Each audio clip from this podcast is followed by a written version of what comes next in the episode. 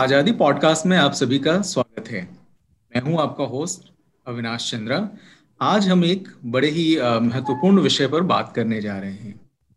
दोस्तों जैसा कि आप सभी को पता है कि आ, किसी भी देश में जो कानून बनते हैं उनका उस देश के निवासियों के ऊपर सकारात्मक और नकारात्मक दोनों प्रकार के प्रभाव पड़ते हैं। ऐसा क्यों हो पाता है? क्यों ऐसा होता है कि कुछ कानून हम सभी के ऊपर नकारात्मक प्रभाव डालते हैं और हमारा फ़ायदा करने की बजाय नुकसान ज़्यादा करते हैं। आमतौर पर ये कानून जो लाए जाते हैं, वो हमारे हितों की बात करने के लिए होते हैं, लेकिन अक्सर ऐसा होता है कि वो हमारा नुकसान ही कर बैठते हैं। आखिर ऐसा क्यों होता है? क्या दुनिया में कानून बनाने और उन्हें लागू करने के कुछ अलग पैमाने हैं? कुछ अलग तौर तरीके हैं? क्या भारत उन तौर तरीकों पे फिट बैठता है या नहीं? ये बहुत ही महत्वपूर्ण विषय है और इस महत्वपूर्ण विषय पर बात करने के लिए आज हमारे साथ दो विशेषज्ञ मौजूद हैं। मैं उनका इंट्रोडक्शन कराता हूँ आपके साथ। हमारे साथ हैं सेंटर फॉर सिविल सोसाइटी के रिसर्च डिपार्टमेंट को हेड करते हैं advocate Prashant Narayan. Prashant supreme court के वकील हैं।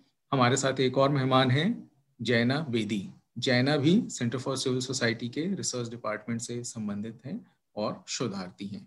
तो हम इन दोनों से बात करते हैं। हमारे दोनों मेहमानों का आज के आज़ादी पॉडकास्ट में बहुत बहुत स्वागत है। प्रशांत स्वागत है आपका। जैना स्वागत है आपका। थैंक यू अविनाश मैं अपने मेहमानों से सबसे पहले तो ये जानना चाहूँगा कि क्या दुनिया में कुछ ऐसे मानक हैं जिनका प्रयोग किया जाता है कानून बनाने कानून बनाने से पहले और कानून बनाने के बाद और उसे लागू करते समय।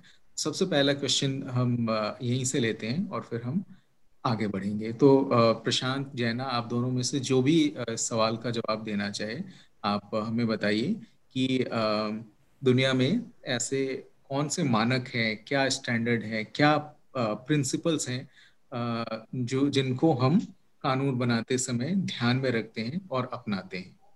बहुत बहुत धन्यवाद अविनाश। सो so, सबसे पहले मैं ये कहना चाहूँगा कि देखिए गुणवत्ता को जांचने परखने के लिए कानून होते हैं लेकिन कानून की गुणवत्ता जांचने और परखने के लिए आ, क्या होना चाहिए ये अपने आप में एक बहुत बड़ा सवाल है। तो आपका सवाल काफ़ी वाजिब है कि कानूनों के मानक तय कौन करता है और दूसरे देशों में इसके लिए कहाँ कैसे मानक तय किए गए हैं। तो इसमें देखिए दूसरे देशों में की अगर बात करें तो यूनाइटेड किंगडम में ब्रिटेन में उनके लिए उनके पास एक कंपटीशन चेकलिस्ट करके है जो कि दूसरे, खास करके व्यापार यानी कि ट्रेड रिलेटेड जो कानून है, व्यवसाय और ट्रेड रिलेटेड जो कानून है, उसमें वो कंपटीशन को कानून बढ़ाता है, कम करता है, उस पर उसका अच्छा प्रभाव पड़ रहा है, बुरा प्रभाव पड़ रहा है, ये वो लोग देखते हैं। इसी तरह की कुछ चेकलिस्ट यूरोपियन यूनियन की हैं, फिर वर्ल्ड बैंक की कुछ चेकलिस्ट हैं तो ये चेकलिस्ट एक तो कंपटीशन के बारे में देखते हैं, जो वर्ल्ड बैंक की चेकलिस्ट है, वो रेगुलेटरी क्वालिटी यानी कि फॉर एग्जांपल ये देखते हैं कि जब आप कोई कानून बनाते हैं तो क्या कानून पास करने से पहले क्या आप लोगों से सलाह मशवरा करते हैं या नहीं करते हैं? तो आप क्या लोगों से उसके बारे में कुछ इनपुट्स लेते हैं? तो उसके लिए इनपुट्स लेने के लिए इसका मतलब है कि आपको कानून को पहले पब्लिश करना चाहिए, उसको प्रकाशित करना चाहिए लोगों से उस पर राय मांगनी चाहिए। राय मांगने के बाद आपने लोगों से राय ली, इसका पता कैसे चले? तो जो लोगों ने अपने सुझाव भेजे, उन सुझावों को भी प्रकाशित करना चाहिए और उन सुझावों के ऊपर आपका यानी कि मिनिस्ट्री का या सरकार का क्या रवैया है तो वो भी आपको प्रकाशित करना चाहिए। तो इस तरह से एक पूरी प्रक्रिया तय की जा सकती है। कि कोई भी कानून को पास करने से पहले या फिर यानी कि संसद में पेश करने से पहले भी लोगों से आपने उस पर राय ली, इसके बारे में आपने क्या प्रक्रिया अपनाई तो वो प्रक्रिया को लेकर भी कुछ मानक तय किए जा सकते हैं। तो इस तरह के कुछ मानक हैं। ये मानक आप कह सकते हैं कि कुछ तो लोकतांत्रिक मूल्यों पर आधारित हैं और कुछ मानक जो हैं, वो प्रतिस्पर्धा के मूल्यों पर आधारित हैं। तो जो भी जैसे आपके कानून यानी कि ट्रेड को और बिज़नेस से रिलेटेड हैं उसमें प्रतिस्पर्धा वाले मूल्य बहुत ज़रूरी माने जाते हैं और बाकी लोकतांत्रिक मूल्य की आपने राय शुमारी की नहीं की या आपने सलाह मशवरा जो है जनरल पब्लिक के साथ किया या नहीं किया वो लोकतांत्रिक मूल्य वो तो हर एक कानून के लिए फिट बैठते हैं। तो हम्म। इस तरह के कुछ मानक हैं। हमने जब इस पर अपनी रिसर्च की तो हमने उसमें एक आ, मानक और जोड़ा आ, जो कि था कि लीगल सेफ़ लीगल सेफ़ का मतलब ये है कि देखिए सत्ता के तीन केंद्र होते हैं। तो एक केंद्र होता है देश की न्यायपालिका एक होता है कार्यपालिका और एक होता है लेजिस्लेचर जो कानून बनाती है और पास करती है। वो इस आधार पे करती है क्योंकि वो लोगों का प्रतिनिधित्व कर रही है उस देश के नागरिकों का प्रतिनिधित्व कर रही है। दूसरा जो कार्यपालिका है कार्यपालिका के हाथ में बजट होता है क्योंकि वो लोगों से टैक्स लेती है उसके हाथ में बजट है। तो ये तय करना उसका काम है कि उसके पास कितना बजट है और वो कैसे कानून को लागू करे। और लागू करने के लिए फिर कई बार कानून के अंदर वो उसके नियम बनाती है। और नियम कौन बनाता है? नियम जो सरकार के अंडर काम करने वाले सरकारी बाबू हैं जो कि सरकारी ब्यूरोक्रेट्स हैं, वो उसमें नियम बनाते हैं। उसको लागू करना उनका काम है तो नियम बनाना उनका काम है। तीसरा है न्यायपालिका। न्यायपालिका का काम है उन कानूनों को रिव्यू करना। उन कानूनों को देखना कि क्या वास्तव में ये legal safeguards legal safeguards जैसे कि उसमें जो सरकार को कुछ विवेकाधिकार दिए जाते हैं या ब्यूरोक्रेट्स को कुछ विवेकाधिकार कानून में दिए जाते हैं तो क्या ये विवेकाधिकारों से कहीं परे तो नहीं चले गए नियम? तो इसको जांचना या फिर संविधान के दायरे में वो कानून है या नहीं है, उस कानून की समीक्षा करना। तो अगर वो कानून संविधान के दायरे से बाहर है या उसके नियम कानून के दायरे से बाहर है, संसद द्वारा या जो भी उस राज्य की लेजिस्लेचर है, उसके दायरे, उसके द्वारा पास किए गए कानून के दायरे से अगर वो नियम बाहर हैं तो इसकी समीक्षा न्यायपालिका कर सकती है। तो इस तरह तीनों का, जो सत्ता के तीन केंद्र हैं, तीनों का अपना अलग अलग एक दायरा है। उस दायरे में रह करके हमने एक, ये तीन तरह के हमने सेफ़ गार्ड्स डेवलप किए। तो आर्थिक मानक, लोकतांत्रिक मानक और विधिक मानक। यानी कि लीगल सेफ़ गार्ड ये इस पर हमने थोड़ा सा काम करके इन तीनों को मिला करके क्वालिटी ऑफ़ रेगुलेशन की, यानी कि कानूनों की गुणवत्ता की हमने एक चेकलिस्ट बनाई।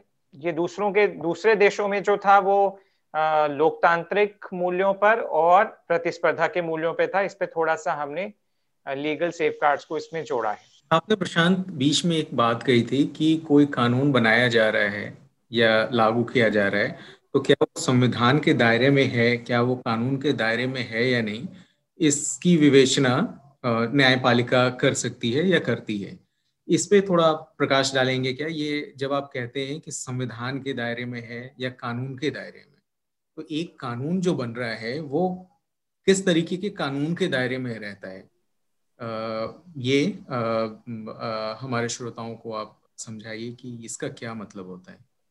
हाँ तो देखिए एक्चुअली जो ये लीगल सेफ़ की बात कर रहे हैं तो इसमें भी दो तीन तरह की बातें हैं। एक तो जो आपने बात कही कि संविधान के दायरे में है या नहीं और कानून के अं, अंतर्गत जो नियम बनाए जा रहे हैं नियमावली बनती है वो कानून के दायरे में होनी चाहिए तो कानून से परे नहीं होनी चाहिए क्योंकि ये नियमावली जो है देखिए कानून तो देश की संसद ने या फिर राज्य की जो लेजिस्लेचर है उसने पास कर दिया। पास करने के बाद लेकिन नियमावली जो है नियमावली वहाँ के ब्यूरोक्रेट्स बनाते हैं कॉम्पिटेंट अथॉरिटी बनाती है सरकार बनाती है।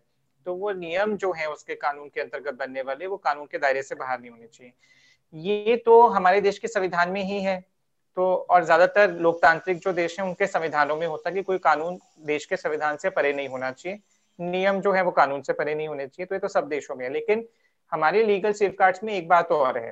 हमारे लीगल सेफ़ में कि प्रिंसिपल्स ऑफ़ नेचुरल जस्टिस यानी कि जो प्राकृतिक न्याय के नियम है, उनका पालन भी होना चाहिए। तो क्या नियम है?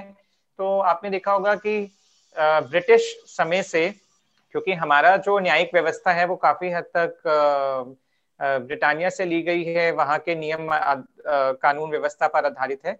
तो तब से हम अभी तक जो है वो काफ़ी हद तक प्रिंसिपल्स ऑफ़ नेचुरल जस्टिस यानी कि प्राकृतिक न्याय के नियमों को मानते आए हैं। तो उन नियमों में क्या है कि मान लीजिए आप किसी को सजा देने वाले हैं, लेकिन सजा देने से पहले आपको उसका पक्ष ज़रूर सुनना चाहिए। आप किसी का पक्ष जाने बिना उसको सजा नहीं दे सकते, ठीक है? तो ये एक नियम है कि आपको दूसरे पक्ष को सुनना अवश्य है। जिसको आप सजा देने जा रहे हैं उसको सुनना अवश्य है। तो ये एक नियम है।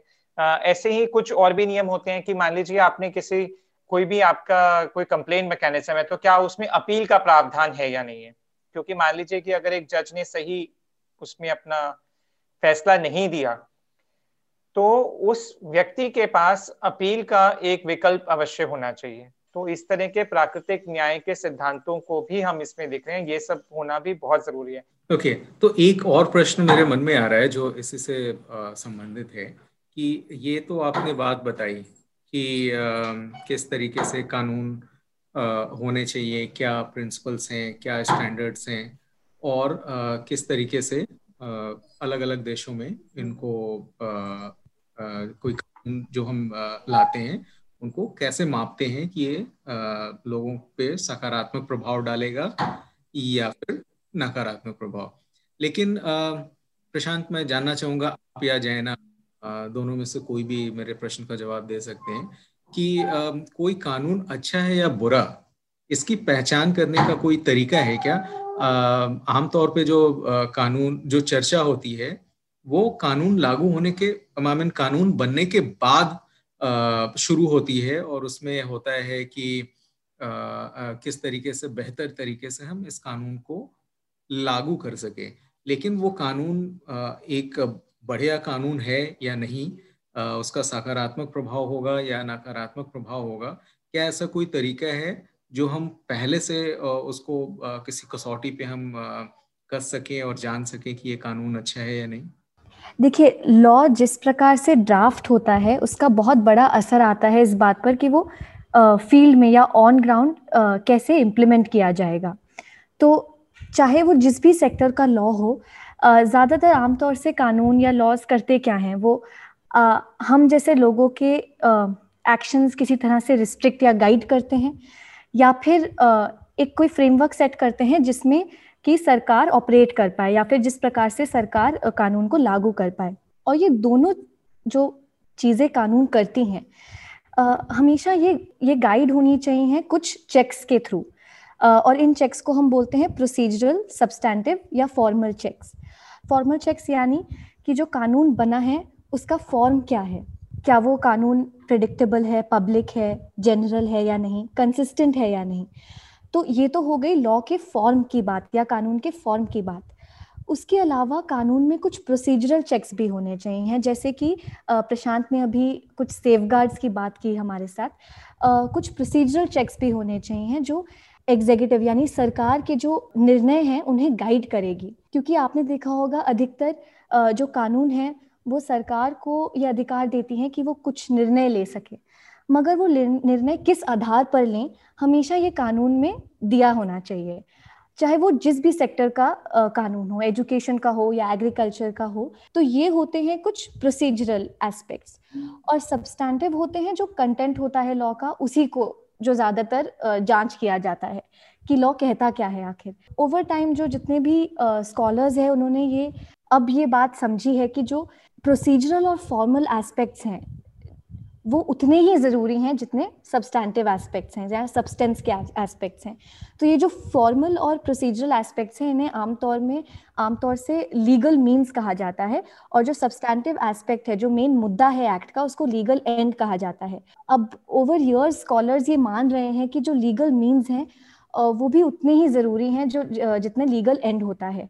तो आप एक लॉ का फॉर्म किस प्रकार है या उसमें कैसे प्रोसीजरल सेफ़ हैं, ये भी उतने ही महत्वपूर्ण है जितने उस लॉ का ऑब्जेक्टिव या उसका, उस लॉ का उद्देश्य।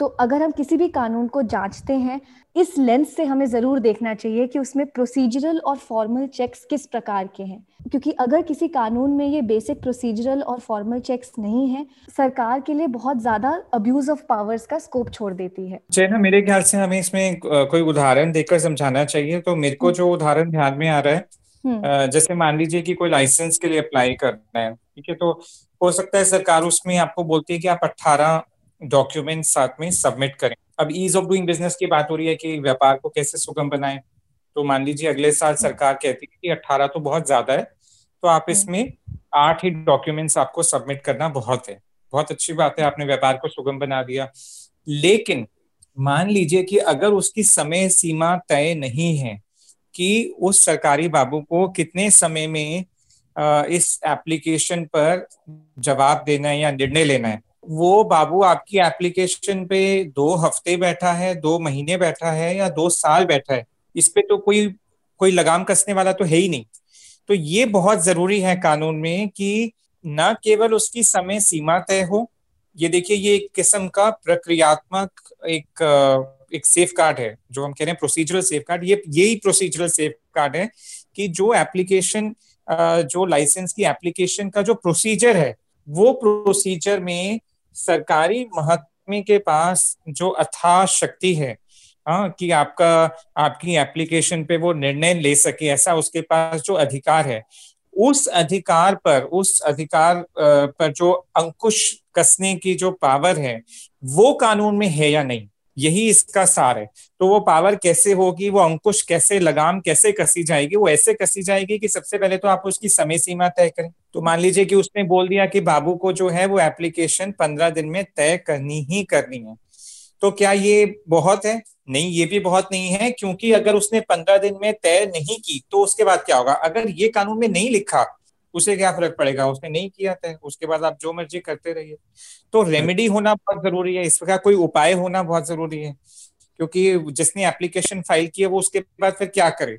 तो कानून में फिर ये लिखा होना चाहिए कि उसको या तो दो तरीके हो सकते हैं। आपने मान लीजिए लिख दिया कि पेनल्टी लगेगी।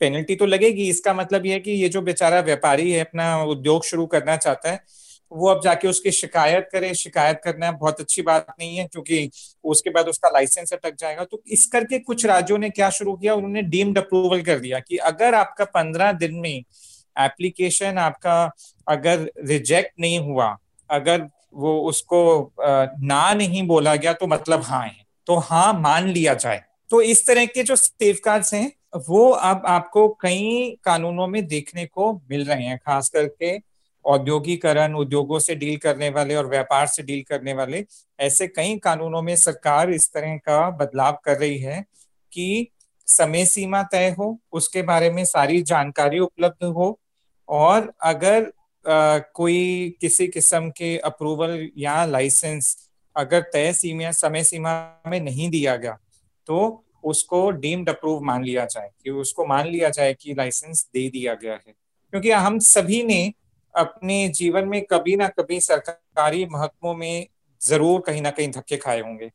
तो आ, हमारे केस में ऐसा नहीं है कि हम कोई उद्योग लगाने के लिए जाके धक्के खाए होंगे लेकिन सिंपल मतलब कोई राशन कार्ड के लिए कभी पेंशन के लिए आ, या कभी आ, कोई बर्थ सर्टिफिकेट के लिए खास करके जो लोग आ, हम हम उम्र में बड़े हैं तो चालीस मतलब पिछले बीस तीस सालों में। अभी तो खैर आजकल काफ़ी ज़्यादा सब कुछ ऑनलाइन फैसिलिटीज़ हो गई हैं। दिल्ली शहर में तो खास करके ऑनलाइन काफ़ी कुछ फैसिलिटीज़ हो गई हैं।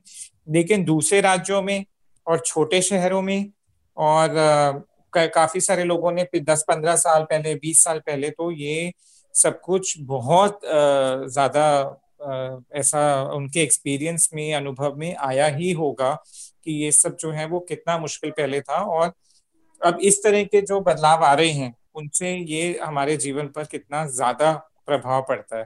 क्योंकि जवाब ये उस तरह का है अविनाश जैसे आपके डोमिनोज पिज्जा की स्कीम होती है कि अगर तीस मिनट में पिज्जा नहीं पहुँचा तो एक पिज्जा फ्री तो हम्म। यहाँ दूसरा पिज्जा तो फ्री नहीं है लेकिन कम से कम एक पिज्जा के पैसे ज़रूर माफ़ हो गए कि चलो ठीक है अगर आपको लाइसेंस आपका रिजेक्ट नहीं हुआ तो आपको ये मान लिया जाए कि लाइसेंस मिल गया है।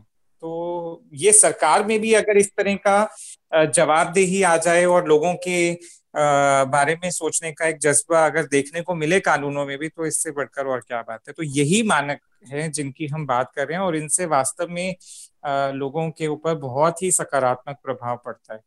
तो अगर मैं एक लेमैन की भाषा में बोलूँ तो कानून बनाने से पहले सार्वजनिक प्लेटफॉर्म पे उसे रखना, लोगों की राय मांगना, और उसके बाद उनके सुझावों के आधार पे उसमें अगर बदलाव की ज़रूरत है तो उसे करना और फिर उसे लागू करना और उसकी समय सीमा तय करना। वो कानून, अगर किसी कानून का फ़ायदा हमें लेना है उसके तहत कुछ काम कराने हैं तो वो कब तक कितने दिनों के भीतर वो काम हमारा हो जाएगा और ना होने पे, यानी कि उस कानून के अनुपालन ना होने पर क्या उसकी ज़िम्मेदारी किसकी होगी? ये आप कह रहे हैं कि एक अच्छे कानून के बनाने की प्रक्रिया है और या फिर आप इसमें कुछ और जोड़ना चाहेंगे अगर मैं कुछ भूल गया हूँ तो? एक छोटी सी बात जो मैं जोड़ना चाहूँगी वो ये है कि कानून लागू होने से पहले ये भी देखना ज़रूरी है कि वो ऐसा क्या चेक इंट्रोड्यूस करता है जिससे कि सरकार अपनी अधिकार का या अपनी सत्ता का दुरुपयोग ना कर सके। तो हम्म। वो भी एक बहुत ही महत्वपूर्ण बात है जो एक कानून को ध्यान में रखनी चाहिए और ये कानून लागू होने से पहले ही। हम्म, और आपका आपका अनुभव क्या कहता है प्रशांत और जैना कि हमारे देश में आ, क्या ऐसा होता है आ, या कितना इन इन इन सारे स्टैंडर्ड्स का उसका कितना ख्याल रखा जाता है?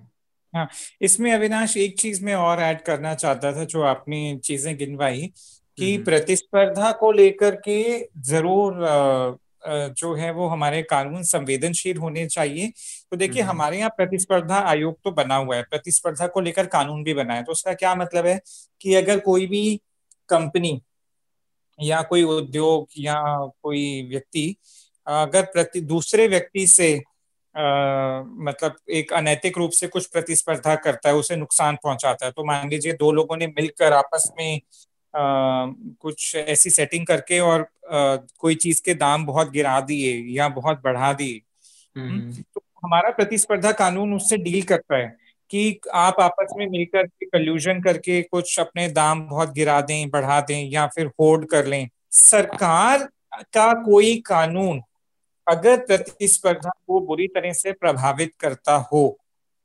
तो हमारा प्रतिस्पर्धा कानून जो है, दूसरे कानूनों के बारे में कुछ नहीं कहता, क्योंकि हमारे यहाँ प्रतिस्पर्धा को लेकर के नीति नहीं है। तो दूसरे कई देशों में प्रतिस्पर्धा को लेकर कानून भी है और नीति भी है। तो नीति का मतलब है कि आपके जहाँ जो कानून बनते हैं, वो भी प्रतिस्पर्धा को बढ़ावा देने वाले होने चाहिए। तो अन अनफॉर्चुनेटली हमारा ये दुर्भाग्य है कि भारत देश में अभी तक प्रतिस्पर्धा को लेकर के कोई स्पष्ट नीति नहीं आई है।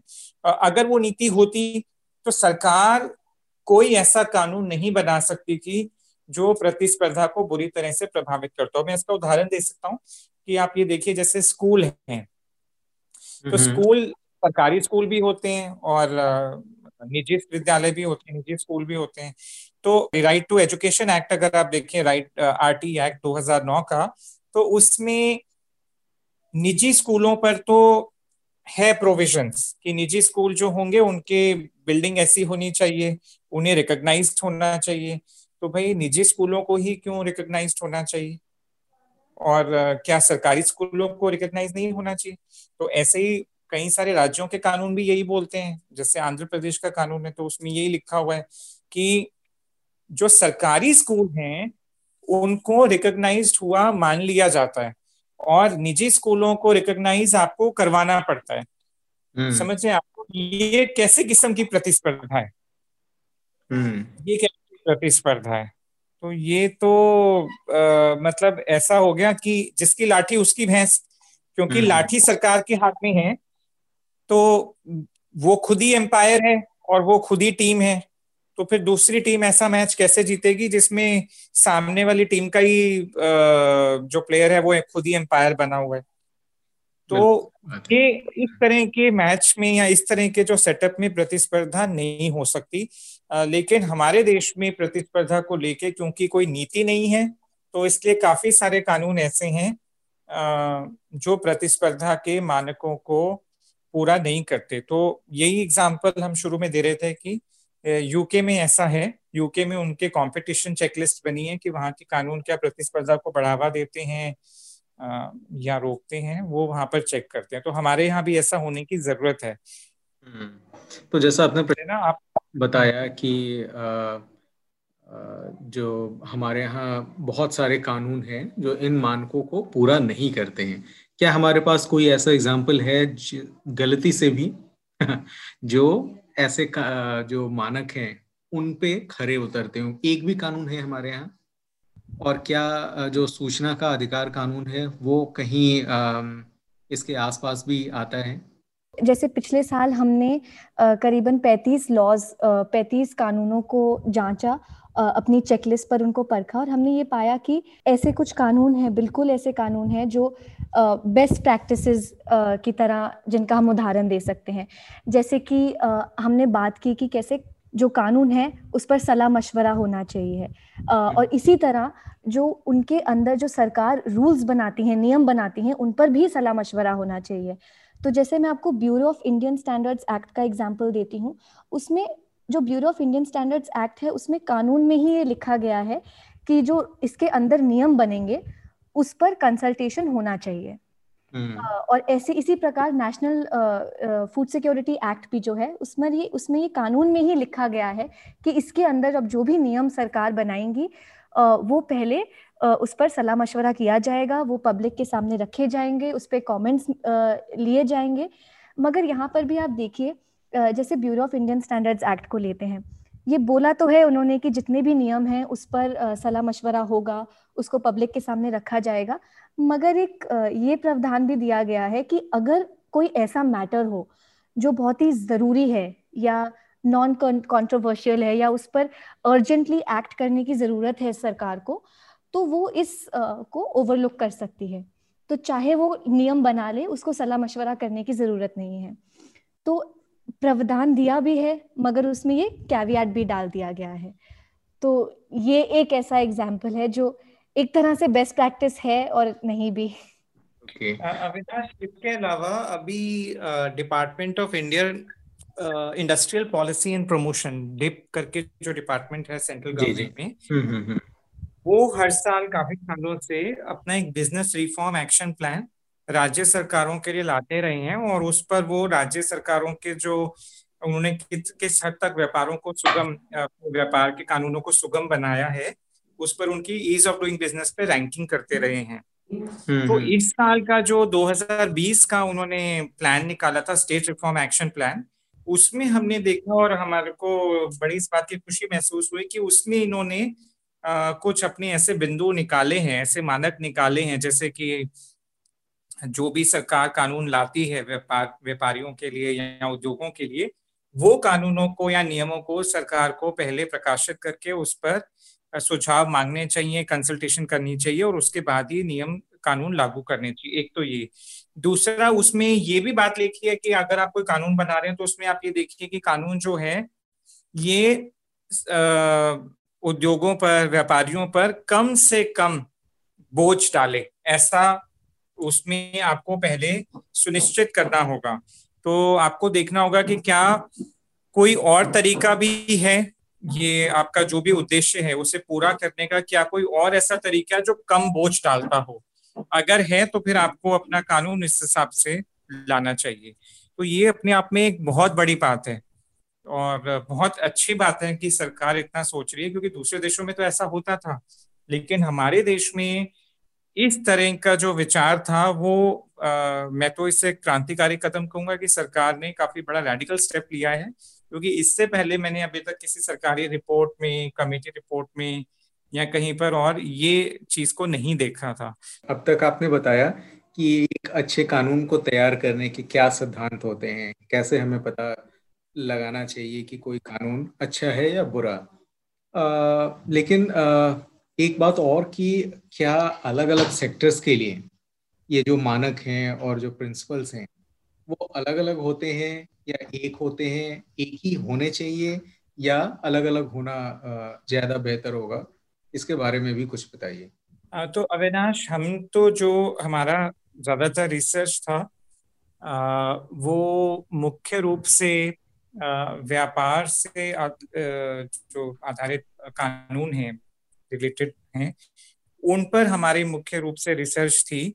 लेकिन फिर भी मैं आपको ये बता सकता हूँ कि जैसे जो हमने तीन तरह के सेफ़ की बात की, ठीक है तो जो लोकतांत्रिक मूल्यों पर आधारित यानी कि डेमोक्रेटिक सेफ़ हैं, वो तो सब कानूनों के लिए होनी ही चाहिए। इसमें तो कोई शंका वाली बात ही नहीं है, क्योंकि कोई भी आप कानून नियम लेकर आए तो सरकार का फ़र्ज़ बन, दूसरा लीगल सेफ़ की बात है तो लीगल सेफ़ भी जिस भी कानून में, कहीं पर किसी भी सरकारी महकमे के पास या सरकारी आदमी के पास अगर कुछ पावर है, उसके पास कोई विवेकाधिकार है तो उस विवेकाधिकार के लिए उसमें क्या गाइडेंस दी गई है या क्या आधार बताया गया है, वो स्पष्ट होना चाहिए, कानून स्पष्ट लिखे होने चाहिए। और जैसे हमने बताया कि अपील का अधिकार सुनवाई का अधिकार, समय सीमा का अधिकार वगैरह, ये सब भी होने ही चाहिए। तो ऐसा ज़रूरी नहीं है कि ये सिर्फ़ व्यापार आधारित कानूनों में होना चाहिए, ये भी जहाँ जहाँ जैसे जिस भी सरकारी महकमे के पास या व्यक्ति के पास कहीं भी कोई विवेकाधिकार है वहाँ पे ये होना ही चाहिए। तीसरा जो है प्रतिस्पर्धा से संबंधित आर्थिक मानक, उसमें मैं कह सकता हूँ कि वो ज़्यादातर जो है, वो आप सिर्फ़ आर्थिक कानूनों पर लगा सकते हैं। व्यापार से संबंधित कानूनों पर आप उसको मानक को लगा सकते हैं, लेकिन जो पहले दो मानक हैं, डेमोक्रेटिक और लीगल, वो तो आप सभी कानूनों पर लगा सकते तो प्रशांत हाल ही में कृषि सुधार के क्षेत्र में आ, सरकार तीन कानून लेकर आई है। अमेंडमेंट किया है एक्चुअली और आ, आप आपके जो क्वालिटी ऑफ़ रेगुलेशन की जो चेकलिस्ट है जिसकी बात आप बार बार कर रहे हैं तो मैं और मेरे श्रोता ये जानना चाहेंगे कि उस रेगुलेशन की चेकलिस्ट में ये जो फॉर्मूला है ये कृषि सुधार कानून है ये कहाँ खड़े उतरते हैं कहाँ तक खड़े उतरते हैं? तो अविनाश जो एसेंशियल कमोडिटीज एक्ट है 1955 का जैसे कि आप सब जानते ही होंगे उसमें वो एक्ट जो है वो प्रोडक्शन सप्लाई डिस्ट्रीब्यूशन ट्रेड एक कमोडिटी का हर एस्पेक्ट कंट्रोल करता है। तो उसमें जो केंद्रीय सरकार है वो को है एक तरह से छूट दी गई है कि वो किसी भी तरह का प्रोडक्ट को एसेंशियल कमोडिटी ठहरा सकती है और उसके सेल को रेगुलेट कर सकती है। यानी कि उसमें उसके उसके लिए किस तरह के लाइसेंसेस चाहिए होंगे, वो कहाँ कहाँ पर प्रोहिबिटेड है, उसका प्राइस क्या होगा। तो एक तरह से केंद्रीय सरकार को ये छूट दी गई थी एसेंशियल कमोडिटीज एक्ट 1955 में कि वो किसी भी गुड को एसेंशियल कमोडिटी बतला सकते हैं और फिर उसको रेगुलेट कर सकते हैं। तो इसमें सबसे बड़ी जो प्रॉब्लम है वो ये है इस एक्ट की अगर आप इसको हमारे चेकलिस्ट के नज़रिए से देखें तो वो ये है कि अब इसमें सरकार के लिए कोई दिशा निर्देश नहीं है कि एग्जीक्यूटिव जो है या सरकार जो है वो डिसाइड कैसे करे कि क्या एसेंशियल है। Uh, क्योंकि उसमें बोला है कि एग्जीक्यूटिव को डिसाइड करना है क्या एसेंशियल है बेस्ड ऑन कंज्यूमर इंटरेस्ट ताकि कंज्यूमर्स को एक फेयर प्राइस पे वो गुड मिल जाए। मगर इसमें कोई भी आ, किसी भी प्रकार की निर्देश नहीं दिया गया कि एग्जीक्यूटिव ये डिसाइड कैसे करेगी। और उसी तरह से आप देखेंगे कि उसमें बहुत सारे जो एनफोर्समेंट एक्शंस हैं सरकार के उनके लिए आप अपील नहीं कर सकते। तो अगर उन्होंने कोई आपको पेनल्टी या दंड दी तो काफ़ी ऐसे एक्शंस हैं जिनके अगेंस्ट आप अपील नहीं कर सकते। और इसी तरह ना ही कोई मैंडेट है कि आप एक आ, सरकार को कोई मैंडेट नहीं दिया गया कि अगर वो किसी तरह का दंड देती है तो उसको लिखित में अपने रीजंस देने होंगे कि ये दंड क्यों दिया गया है। तो ऐसा भी कोई मैंडेट जो एसेंशियल कमोडिटीज एक्ट है 1955 का, उसमें नहीं दिया गया था। और अब आप देखिए कि ये साठ से भी ज़्यादा ओल्ड है ये एक्ट पुराना है, साठ से भी ज़्यादा पुराना है ये एक्ट मगर अभी तक इसका रिव्यू या समीक्षा अब जाके किया गया है 2020 में। किसी तरह इसमें बहुत सारी ऐसी जगहें हैं जहाँ पर आ, सरकार की सत्ता का दुरुपयोग करने का पॉसिबिलिटी थी। इसलिए ऐसे बहुत उदाहरण भी हैं जहाँ पे ई एक्ट ऐसे यूज़ किया गया है जिससे लोगों को किसी तरह से आप कह सकते हैं परेशान करने के लिए यूज़ किया गया है। जैसे एक बहुत ही फ़ेमस केस है फोर्टी एट का हीरा लाल जी का जहाँ पर उनकी शॉप या उसकी उनकी गोडाउन पे रेड हुई थी। और वहाँ पाया गया था कि उनके पास फोर्टी एट के ऑफ़ राइस हैं। जो कि जो परमिसेबल अमाउंट है, जितना अलाउड है, उससे अधिक है। और हीरा लाल जी की जो फैमिली थी, वो नौ लोगों की थी, और उन्होंने ये जस्टिफाई किया गया कि ये जो अधिक क्वांटिटी है, वो उनके सर्वेंट्स के लिए है, जो उनके घर में काम करते हैं, उनके लिए है। मगर उन पर फिर भी एक सज़ा ठोक दी गई। वो उन्होंने इसको चैलेंज भी किया कोर्ट में जाकर। मगर फिर भी ये सज़ा ठोक दी गई। उनको उन, उनसे जुर्माना लिया गया हज़ार रुपए का और उन्हें छः महीने के लिए इम्प्रिजन किया गया। तो आप देख सकते हैं कि अगर कानून में सत्ता के दुरुपयोग के अगेंस्ट कोई चेक नहीं है तो वो कैसे प्ले आउट हो सकता है?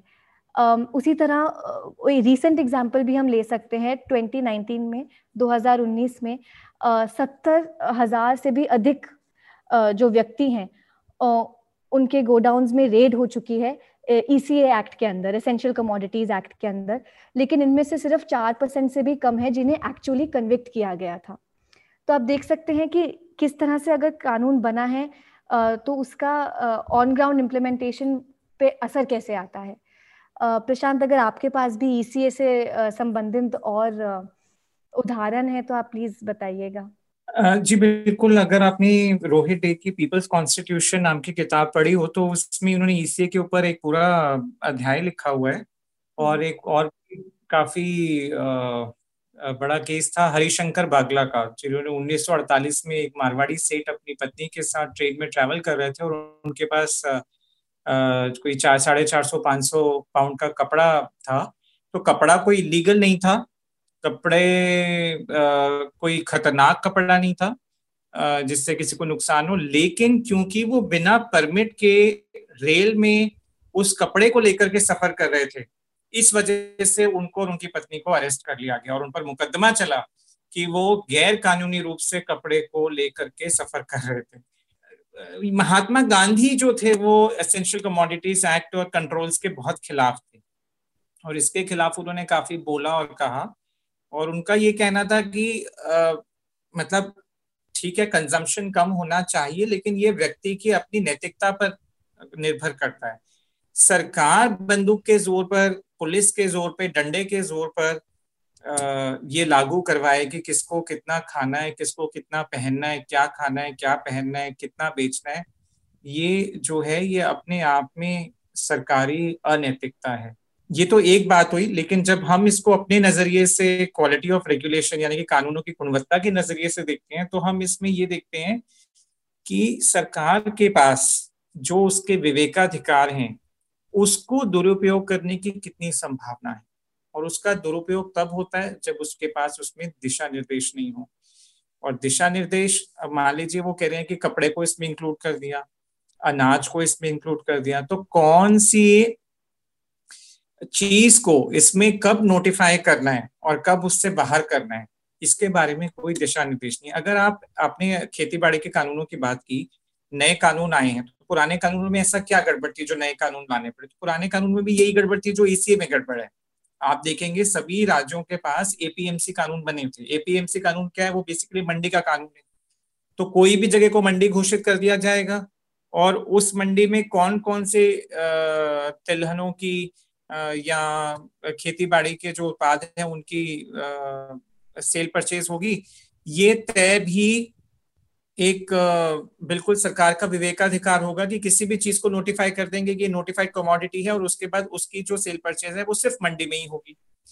अब देखिए, सरकार प्याज का जो है एक्सपोर्ट कभी रोक देती है, कभी इंपोर्ट रोक देती है। तो सरकार ऐसा कैसे कर पाती है? क्योंकि उसका विवेकाधिकार उसको मिला हुआ है, इसलिए वो अपने विवेकाधिकार का उपयोग करके, जो कि हम कह रहे हैं कि दुरुपयोग है तो वो कभी भी इंपोर्ट को रोक दिया और कभी भी इंपोर्ट चालू कर दिया। तो वो अपना इसका आपको एक कारण बताते हैं कि भाई हम दाम घटाने या बढ़ाने के लिए कर रहे हैं, लेकिन इसका किसानों पर बहुत बुरा प्रभाव पड़ता है। वो इसलिए पड़ता है क्योंकि देखिए, किसान कोई चीज़ क्यों उगाता है? अगर किसी चीज़ के दाम इस मौसम में इस साल बढ़ गए हैं। तो दाम बढ़ने का ये मतलब है कि इस चीज़ की डिमांड अधिक है, मांग बहुत ज़्यादा है। अगर मांग ज़्यादा है, उसका दाम ज़्यादा चल रहा है तो किसान के लिए तो एक बहुत अच्छी बात है, वो सोचेगा कि मैं अगले साल उगाऊं और अगले साल ज़्यादा उगेगा तो दाम थोड़ा नीचे आएगा। तो ये मांग और आपूर्ति की एक साइकिल बनी हुई है, एक चक्र बना हुआ है।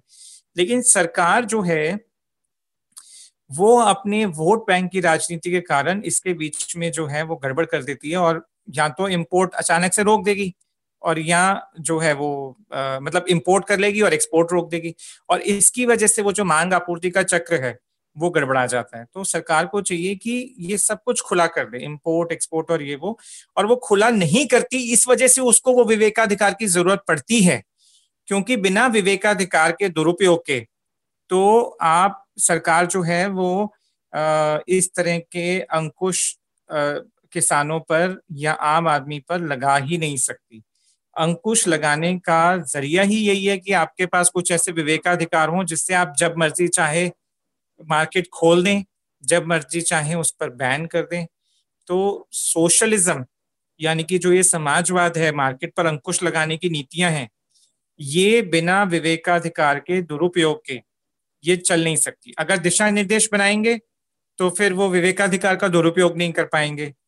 और अगर दुरुपयोग नहीं कर पाएँगे तो फिर वो उनकी जो अचानक से ये इम्पोर्ट और एक्सपोर्ट पर बैन लगाने वाली नीति है, ये नहीं पॉसिबल नहीं हो पाएगी। तो ये दोनों चीज़ें साथ साथ नहीं चल सकती। नहीं प्रशांत, आपने और जैना ने बड़े ही अच्छे तरीके से समझाया और कुछ एग्ज़ाम्पल दिए। अभी मैं कल के समाचार पत्र में पढ़ रहा था। जिसमें कि मुकेश अंबानी किसी पुस्तक विमोचन समारोह में थे और उन्होंने एक घटना को याद करते हुए बताया कि कैसे उनकी कंपनी पे फाइन ठोका गया था सरकार की तरफ़ से। वो इसलिए क्योंकि उन्होंने ज़्यादा उत्पादन किया था, जो उनका प्रोडक्शन था, वो उन्होंने ज़्यादा किया था जितना कि सरकार द्वारा निश्चित किया गया था। तो हम ऐसे फ़ेज़ से भी गुजर चुके हैं, हमारा देश गुजर चुका है। हमें याद है कि किस तरीके से जो मिल्क पाउडर होता है, उसे एसेंशियल कमोडिटी में रखा जाता था और लोग एक तय सीमा से अधिक मिल्क पाउडर अपने साथ नहीं रख सकते थे। या फिर आप मकान बना रहे हैं तो आप सीमेंट बहुत ज़्यादा नहीं रख सकते, एक साथ एक मुश्त नहीं रख सकते। खैर तो आपने ये बताया कि किस तरीके से एपीएमसी एक्ट या जो एसेंशियल कमोडिटी एक्ट है वो अव्यवहारिक है और पिछले साठ सालों से हम उसका खामियाजा भुगत रहे हैं। लेकिन मेरा एक सवाल जो था, वो अभी भी अनुत्तरित रह गया और मैं संक्षेप में आपसे जानना चाहूँगा कि जो ये तीनों सुधार कानून कानून में जो तीनों सुधार लाए गए हैं, उनके बारे में आपका, आपकी स्टडी, आपका ये जो चेकलिस्ट है, वो क्या कहता है उन पे ये कितने खरे उतरते हैं? जी। अविनाश तो जो एसेंशियल कमोडिटीज एक्ट है वो उसमें भी सरकार अभी एक सुधार लेकर आई थी तो इसलिए हमने उसके बारे में काफ़ी विस्तार से बात की। तो उसमें जो सरकार सुधार लेकर आई है वो यही था कि सरकार अब किसी कमोडिटी में खास करके जो कृषि उत्पाद हैं उसके बीच में अब अपना विवेकाधिकार का दुरुपयोग नहीं करेगी जब तक कि उसका दाम सौ परसेंट ना बढ़ जाए। तो एक तो ये बात थी उसमें तो ये सुधार आया गया। ये बहुत ही लिमिटेड सुधार है बहुत छोटा सा सुधार है क्योंकि कृषि उत्पाद जो है मान लीजिए अभी गोभी पाँच रुपए किलो है और होती भी है। फूल गोभी का जब सीज़न होता है जब उसकी फ़सल अच्छी होती है तो वो मंडी में दो रुपए किलो भी हो जाती है। और उस हो सकता है उसका दाम बढ़कर अभी देखिए अभी जैसे मानसून गया ही है तो उसका दाम जो है वो ऐसा नहीं है कि चार रुपए हो गया तो बहुत बड़ी बात होगी। उसका दाम अभी चालीस पचास अस्सी रुपए किलो है। मेरे को ध्यान है कि अभी पिछले हफ़्ते गोभी का दाम यहाँ रिटेल मार्केट में अस्सी रुपए किलो भी था। एक सौ बीस रुपए किलो भी था जी जी तो हम्म। कहने का ये मतलब है कि अगर सौ परसेंट प्राइस राइस पे इतना तूफ़ान आ रहा है कि आप असेंशियल कमोडिटीज एक्ट को फिर उसको ट्रिगर कर देंगे तो फिर उसका फ़ायदा ही क्या है सुधार का तो मैं इस हम्म। सुधार से बहुत सहमत नहीं हूँ पर ये है कि हाँ हमारे इंडेक्स के हिसाब से अगर ये कहा जा सकता है हमारे चेकलिस्ट की दिशा निर्देश है कि एक स्पष्ट थोड़ा सा स्पष्ट दिशा निर्देश है कि 100 परसेंट अगर राइज होता है तो आप उसमें आप एसेंशियल कमोडिटीज एक्ट का सहारा ले सकते हैं लेकिन तब तक आप नहीं ले सकते। हालाँकि हम उसमें अगर डिटेल में जाएँ तो जब इसमें बात कही है कि अगर उसका दाम सौ परसेंट बढ़ जाता है पर कौन सा दाम? दाम तो देखिए दिल्ली शहर में सैकड़ों दुकानें हैं हम्म। कहीं बहुत सारी मंडियाँ आजादपुर मंडी ओखला मंडी ऐसे बहुत सारी मंडियाँ तो कौन सी मंडी का दाम? तो इसमें कानून में लिखा है कि पिछले पाँच साल का एवरेज दाम निकालिए। अब पूरे देश में इतने राज्य इतने शहर और उतनी मंडियाँ तो ये पाँच साल का एवरेज कौन निकालेगा और कैसे निकालेगा ये स्पष्ट नहीं है। आप समझ रहे हैं? तो अभी भी इसमें पूरी तरह से स्पष्ट नहीं है। फिर आप बाकी के दो कानूनों की बात करते हैं। अब दूसरे जो दो कानून है प्राइस एश्योरेंस का बिल है।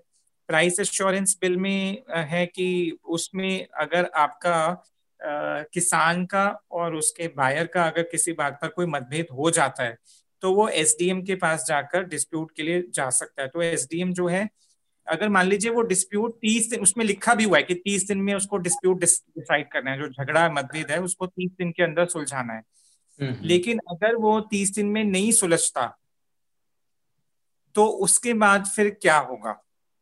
वो इसमें हाँ मतलब हाँ? तीस की जगह चालीस दिन लग रहा है तो क्या एसडीएम पे कोई एक्शन होगा? ऐसा उसमें नहीं लिखा हुआ। हम्म। और दूसरा जो कानून है उसमें उसमें भी लिखा हुआ है कि उसमें एक कॉन्सिलेशन बोर्ड बनाया जा सकता है। लेकिन उसमें फिर आगे अपील के बारे में बहुत क्लियर नहीं है कि अपील क्या होगी। तो ये कुछ चीज़ें हैं जो इसमें क्लियर नहीं है लेकिन कानून बाकी के जो दो कानून है प्राइस एश्योरेंस और दूसरा कानून उसमें एटलीस्ट ये है कि जो एपीएमसी का बहुत ज़्यादा विवेकाधिकार का दुरुपयोग वाली बात थी वो इसमें काफ़ी हद तक हटा दी गई है। क्योंकि कौन से कृषि उत्पाद नोटिफाई हो जाएँगे? एपीएमसी में बेचने के लिए। वो हम्म। वाला ये दो कानूनों में बड़ा सुधार इस बात का हुआ है कि ये कानून ये कहता है कि आप मंडी के बाहर जो मर्ज़ी चाहे जैसे मर्ज़ी चाहे भेजिए बेच सकते हैं। और तो मतलब मंडी कानून जो है वो तो राज्य सरकारों के बनाए हैं उसको तो ये निरस्त नहीं करता लेकिन उनको काफ़ी हद तक निष्प्रभावी कर देता है कि किसान चाहे तो अपने खेत में बैठे बैठे अपना सामान जो है वो जैसे चाहे वैसे दूसरी पार्टी को बेच सकता है। तो हम्म। ये इन कानून में बहुत बड़ी राहत की बात है किसान के लिए हम्म। ओके okay, आपने बहुत ही अच्छे से इस सवाल का जवाब दिया प्रशांत मैं और बहुत ज़्यादा समय ना लेते हुए एक आखिरी प्रश्न के साथ इस पॉडकास्ट को यहाँ पे रोकने रोकना चाहूँगा और मेरा वो सवाल ये है कि जिस चेकलिस्ट की बात आप लोग कर रहे हैं और जिस नियम की बात कर रहे हैं, जिस प्रणाली पद्धति की आप बात कर रहे हैं। तो क्या आप देखते हैं, क्या आपको ये ऐसा संभव लगता है कि सरकार उसको इनकॉर्पोरेट करे उन तौर तरीकों को अपने में कानून बनाते समय या किसी कानून में संशोधन करते समय आपको लगता है कि इसको आत्मसात किया जा सकता है? और कहीं आप निकट भविष्य में ऐसा होता देख रहे हैं। और अगर ऐसा होता है तो फिर जो ये कानून निर्माता हैं, उनका दृष्टिकोण कैसा होना चाहिए? तो अविनाश, ये बहुत ही ज़रूरी क्वेश्चन आपने और प्रश्न आपने पूछा है, क्योंकि एक बार ये सिद्धांत हम समझ जाएँ और इन पर सहमत, पहली प्रॉब्लम तो यही आता है, पहला मसला ये है कि इस पर सहमति कैसे लाएँ। मगर एक बार सहमति हो भी जाए तो फिर इनको अपने कानून में कैसे हम इनकॉपरेट कर सकते हैं? ये एक बहुत बड़ा प्रश्न होता है क्योंकि आप देखेंगे कि ज़्यादातर जो सरकार है वो तो बदलती जाती है और उनके साथ साथ जो लॉ मेकिंग की फ़िलासफ़ी है, कानून बनाने की फ़िलासफ़ी है, वो भी बदलती जाती है। तो ये बहुत ज़रूरी है कि एक, कोई एक सिस्टमैटिक वे हो जिससे ये सारे जो हमने सिद्धांत या जो स्टैंडर्ड्स हमने ले आउट किए हैं, ये हम अपने लॉज में अपने कानून में ज़रूर इनकॉपरेट करें। तो कुछ कंट्रीज़ जैसे यूनाइटेड स्टेट्स वो किस प्रकार ये करती हैं? उन, उनका करने का ढंग ऐसा है कि वो जैसे यूनाइटेड स्टेट्स में एक एडमिनिस्ट्रेटिव प्रोसीजर एक्ट है। तो उस एडमिनिस्ट्रेटिव प्रोसीजर एक्ट में जो सारी प्राक्रियात्मक या प्रोसीजरल सेफगार्ड्स हैं वो उस एक्ट में दिए गए हैं, जो कि फिर हर कानून पर लागू हैं। अगर तो कुछ कंट्रीज़ तो हैं, वो एक अलग कानून ही बना देती हैं इन प्रक्रियात्मक सेफगार्ड्स को इनकॉपरेट करने के लिए। मगर एक और जो वे है इसको करने का या एक और ढंग है इसको करने का, वो ये है एक एक चेकलिस्ट अप्रोच अडॉप्ट करने का। जैसे कि हमने बनाई है जैसे कि यूनाइटेड किंगडम्स जैसे देशों में होती आ रही है क्योंकि आप देखेंगे यूनाइटेड किंगडम में या फिर जो यूरोपियन यूनियन की कंट्रीज़ हैं वहाँ पर वो अपने कानून को लागू करने से पहले एक चेकलिस्ट के थ्रू उन्हें रन करती हैं कि इन दस पंद्रह या बीस सवालों पर हमारा लॉ कहाँ पर है? क्या वो आ, हमारे संतुष्टि पर खरा उतरता है या नहीं? तो ये आ, जो चेकलिस्ट अप्रोच है, हमारी एक छोटी सी राय तो यही होगी कि ये चेकलिस्ट अप्रोच एक बहुत ही यूजफुल अप्रोच है। अगर भारत को इस अपने कानून की गुणवत्ता अगर बढ़ानी है तो ये चेकलिस्ट अप्रोच बहुत ज़रूरी है, जहाँ पर ये सारे जो हमने सिद्धांतों की बात की है, उनको हम एक जगह उनको सवालों के तौर पर हर लॉ पर अप्लाई करें, हर कानून पर अप्लाई करें। और आपने कहा कि आपका ये सवाल भी था कि क्या आपको लगता है भारत इस दिशा में जा रहा है? तो आई थिंक ये जो स्टेट रिफॉर्म एक्शन प्लान है जो प्रशांत ने अभी मेंशन किया है uh, ये एक तरह से बहुत बड़ी विन है क्योंकि uh, जैसा कि प्रशांत ने पहले भी बोला uh, पिछले कुछ एक्शन प्लान्स में इन बातों पर और इन मुद्दों पर कभी चर्चा नहीं हुई है। मगर पहली बार अगर आप स्टेट रिफॉर्म एक्शन प्लान के जैसे पॉइंट दो, तीन, चार पढ़ेंगे तो उनमें इन बातों इन बातों को कहा गया है कि कैसे जो प्रोसेस है कानून बनाने का और जो ढंग है कानून बनाने का वो एकदम ट्रांसपेरेंट होना चाहिए है। सलाह मशवरा होना चाहिए बोझ जो है प्राइवेट एंटरप्राइजेस पे वो कम से कम होना चाहिए। तो ये जो कुछ सिद्धांत जो हमने अपने चेकलिस्ट में डाले हैं उनका पूरी तरह से उनको पूरी तरह से एक्नॉलेज किया गया है इस स्टेट रिफॉर्म एक्शन प्लान में। तो देखिए, सरकार में दो तीन ऐसे डिपार्टमेंट ऐसे महकमे हैं, जिनके लिए ये चेकलिस्ट बहुत महत्वपूर्ण है। तो एक तो है, देखिए ministry of legislative drafting ministry of law and justice उसके अंदर है डिपार्टमेंट तो जो डिपार्टमेंट कानूनों की रूपरेखा तैयार करता है कानूनों को ड्राफ्ट करता है। हम्म तो उनके लिए बड़ा ज़रूरी है कि वो आ, ये कुछ प्रोसीजरल सेफ़ को ध्यान में रखें। तो अभी पीछे जैसे मेरे ख्याल से अभी जैना ने मेंशन भी किया था कि वो डिपार्टमेंट अपनी प्री लेजिस्लेटिव कंसल्टेशन को लेके नीति लाया था। तो उस नीति में तो है कि सलाह मशवरा होना चाहिए लेकिन सलाह मशवरा में जो सुझाव आते हैं वो सुझाव सारे प्रकाशित हों और उसके ऊपर भी सरकार की जवाबदेही हो। तो एक तो ये डिपार्टमेंट हो गया। दूसरा हमारे यहाँ लॉ कमीशन है, पर लॉ कमीशन में अभी देखिए काफ़ी समय से उनके कोई चेयरपर्सन ही नहीं है तो वो डिफंक पड़ा है। उसमें कोई कामकाज खास ऐसे या कुछ बहुत ज़्यादा उसके बाद नहीं हुआ है। तो लॉ कमीशन का एक बहुत अहम भूमिका लॉ कमीशन इसमें अदा कर सकता है, निभा सकता है कि कानूनों को वो एक एक करके तो देखता ही रहता है। लेकिन ओवरऑल कानूनों की जो गुणवत्ता की हम बात कर रहे हैं कुछ मानक अगर वो उन मानक को तय करके और उस पर जो भी कानून उसके पास आता है उस पर वो उसको देख सके तो ये बहुत अच्छी बात होगी। तो लॉ कमीशन की भी इसमें बहुत भूमिका है आ, स्कोप है उसका कि लॉ कमीशन इस पे एक अपनी जिम्मेवारी निभाए। और तीसरा है कि जो भी मिनिस्ट्री है क्योंकि जो कानून जिस मिनिस्ट्री से रिलेटेड है वो मिनिस्ट्री को चाहिए कि वो हर तीन साल, पाँच साल में कानूनों का रिव्यू ज़रूर करें, उनकी समीक्षा ज़रूर करें। देखिए, कानून कोई भी बनता है, उसमें, उस कानून को लागू करने में बहुत बड़ा खर्च आता है।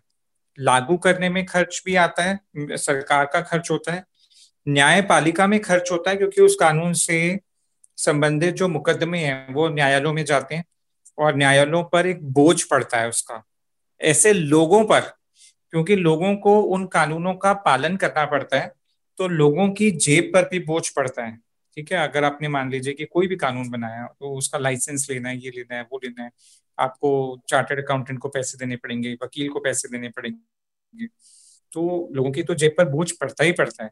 तो कोई भी कानून ऐसा नहीं है कि जो पैसा बढ़ा रहा है, वो सबकी जेब में से पैसा कम कर रहा है, सरकार की जेब में से खर्चे, खर्चा बढ़ा रहा है और लोगों की जेब भी कम कर रहा है। हो सकता है कि कुछ पैसा टैक्स के रूप में फ़ीस के रूप में सरकार, लोगों की जेब से निकाल के सरकार को दे रहा हो, लेकिन सरकार का खर्च भी कराता है क्योंकि उससे पालन। तो मेरा कहने का मतलब है कि कानूनों की समीक्षा करना भी बहुत ज़रूरी है, हर तीन पाँच साल में समीक्षा भी होनी चाहिए। तो ये कुछ चीज़ें हैं जो सरकार को ज़रूर ध्यान में रखनी चाहिए और अगर ये चीज़ों का अच्छे से पालन हो तो जैसे दूसरे देशों में ये बात देखी गई है कि जो भी विकसित देश हैं, वहाँ के कानूनों की क्वालिटी गुणवत्ता बहुत ज़बरदस्त है। तो एक कोरिलेशन देखने को मिलता है कि जो देश विकसित हैं, वहाँ के कानून भी बहुत अच्छे गुणवत्ता वाले कानून हैं और वहाँ पर उनको अनुपालन कराने में बहुत ज़्यादा प्रयास नहीं करना पड़ता, क्योंकि वो कानून इतने अच्छे से बनाए गए हैं कि लोग खुद ब खुद उनका पालन करते हैं और वहाँ पर इसी वजह से जो है, वो कानूनों को पालन कराने का खर्च बहुत कम आता है। तो यही हमारे देश में यही करने की ज़रूरत है कि कानून जो है वो इस तरह से बनाए जाए कि लोग खुद ब खुद उनका पालन करें, कानून कम हो और अच्छे हों। ये। आपने बहुत अच्छी बात कही प्रशांत कि कानून कम हो लेकिन अच्छे हों। तो हम अपना आज का ये जो पॉडकास्ट है उसे यहीं पे समाप्त करते हैं। आप लोगों से बात करके बहुत अच्छा लगा प्रशांत और जैना और उम्मीद है कि हमारे श्रोताओं को भी आज की हमारी जो चर्चा है क्वालिटी ऑफ़ रेगुलेशन की वो पसंद आएगी और वो आ, अपनी राय आ, से हमें ज़रूर अवगत कराएँगे। प्रशांत आपका बहुत बहुत शुक्रिया। जयना आपका बहुत बहुत शुक्रिया। धन्यवाद अविनाश। शुक्रिया।